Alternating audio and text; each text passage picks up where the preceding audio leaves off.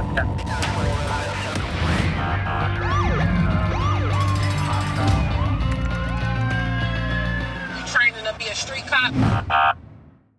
All right, so it's Sunday. I got in here on the weekend, and I do work seven days a week. I run a few other businesses as well. If you guys don't know, but uh, I'm gonna bring you a video today. We're gonna talk about something that I checked the Facebook page. We are gonna do a video on um, motor vehicle stops, but in the sense of pedestrian stops and, and bicycle stops. But uh, I realize we haven't even discussed arresting for motor vehicle offenses. So let's talk about that today. If you have questions, write in and I'll address them while you have me live, or you can write in later, or you can message me or email me, whatever you want to do. Uh, for those who are following us, we are going to be going from NJ Criminal Interdiction, the new, new company name will be Street Cop Training. Uh, you can go to streetcoptraining.com. You can see our new website, and we're working out the rest of the kinks. But you could mess around with it and see a video from some people who attended. But we're doing some cool, cool stuff with it. Anyway, let's move forward with this because this is the one thing that I have one of my very first slides in the training classes that I do, and uh, I I just can't believe that people do not know this and don't employ it, or if they know it and they don't employ it, I just don't understand. So we're going to talk about two different cases and what you're allowed to do and what it refers to, and all that stuff, and hopefully you guys get get good shit out of it. All right. So uh, we'll talk about State versus Pierce, 1994. And yeah, this goes back 23 years. May a police officer arrest any person who violates in the officer's presence any provision of Chapter 3 or Chapter 4 of Title 39. And the case says no, although 39.525 imposes no limits on an officer's authority to arrest for traffic offenses, the statute not be read literally. There are other sources of law, which are case law and also uh, the New Jersey rules of the courts, which I'm going to give you guys all that stuff in the hyperlinks here. You'll able to click it. There are other sources of law that suggest an officer's authority to arrest under 39.525 is and should be restricted to those offenses in which an arrest is necessary to protect the public safety. That's the first caveat. So what that means is, you know, you pull somebody over the 450, uh, you're not going to let them drive away. You're going to, and by the way, know the ju- you guys got to know the caveats in John's law too, and and the catches. You got to be careful with that. We'll go over that another day. Remind me. But um, 450, the guy's drunk. You're not going to. You're not going to give him a ticket and give him set him back in the car. You're going to bring him in. To process him. You're going to determine his level of intoxication. You're going to hold him and find a ride or whatever it may be. Fill out your John's law paperwork. Or an arrest is necessary to assure that the offender will respond to a summons. Someone with no identification and who you can't figure out who they are. Also, see court rules 3 colon 3 dash 1 parentheses C and 7 colon 2 dash 3 parentheses B. And I'll attach that here so you guys can refer uh, refer to it and Google it. So what does that mean? You're you're pulling a car over. You have a let's take two different scenarios. A front pa- uh, uh, you know the, the driver. You pull the driver over. Of course, you pull them over. Hey, I'm Officer So and So from this police department. You have your license, registration, proof, insurance. What do they do? Is they you know obviously know that most people don't have a license uh, tend to reach for their registration insurance first, and they come back to you and they do the old like, "Oh, officer, I don't have my uh, my driver's license on me," and you're like, "All right, that's flag one. Let's see where they go with this." And uh, you're like, "All right, what do you have?" So they take them out of the car. They give you information. They don't know the social security number. You don't know who they are. You go back to the car. You put it in. Nothing's coming up. You call your dispatch. Hey, you have any record of this guy? Nothing's coming up. And uh, you know now you have this guy who's a driver. You can't find him in the computer anywhere.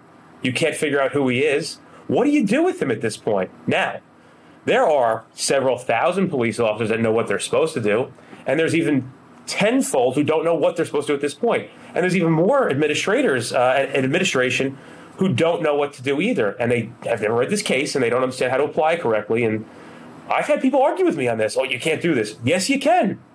Uh, not only did I do it for th- probably over a thousand arrests, and I'm making that number up. There's other officers in the agency that I worked with and other agencies throughout the state that employ this regularly, and there's no issue. And I made big cases off of this. So what do you do? You're allowed to arrest under Title 39, under 525. When you have a somebody who's an offender of Title 39 and you do not know who they are, you can make the formal arrest. There's no such thing as transporting for identification purposes. Okay, it's handcuffs, arrest, booking sheet, fingerprinting, or sometimes you put the cuffs on, they're going to tell you right who they are. So guys are always like, I always ask to pose this question. I'm like, what do you do if you're not arresting? When you have somebody you're pulling over, you don't know who they are, what do you do? And I've heard things like, well, my sergeant said to write him a ticket on the name he gave you. And if we run into him again and he hasn't been to court, we can arrest him at that point. What? What are you talking about? The crazy stuff that cops tell themselves in their brains is amazing to me. The rules that people make up because they're not comfortable with using the case law and the rules that the court has the court has given us. This is New Jersey Supreme Court has said, "Hey, we get that cops run into this situation, and they, this is what you're supposed to do. We get you're going to run into this. So here, arrest them, bring them in, and find out who they are. And what you'll find is most people will uh, end up having be, being wanted uh, or suspended, whatever it may be. And if you come to my course, we'll talk about how you get people to admit things before you have to bring them in and go through that whole process. Now, scenario two: What if you have a passenger in the motor vehicle who maybe flicked a cigarette out the window or littered or is not wearing a seatbelt, and they don't have a driver's license or identification, and you can't figure out who they are? Can you arrest them as well? Yeah, did this all the time as well. Other officers from other states, I'm sorry, from other counties and and excuse me, I'm still sick, and municipalities did this all the time, and they do this all the time.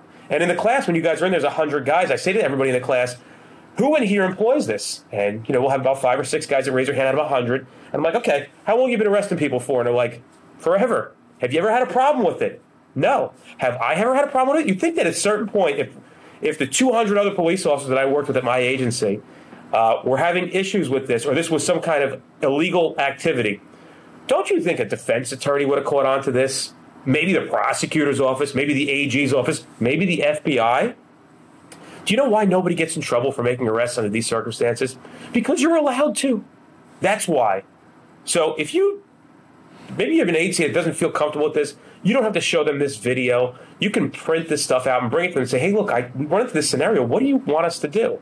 There is no such thing as transporting for identification purposes, okay? There's no such thing as that. It's an arrest. You're allowed to make. We did it all the time.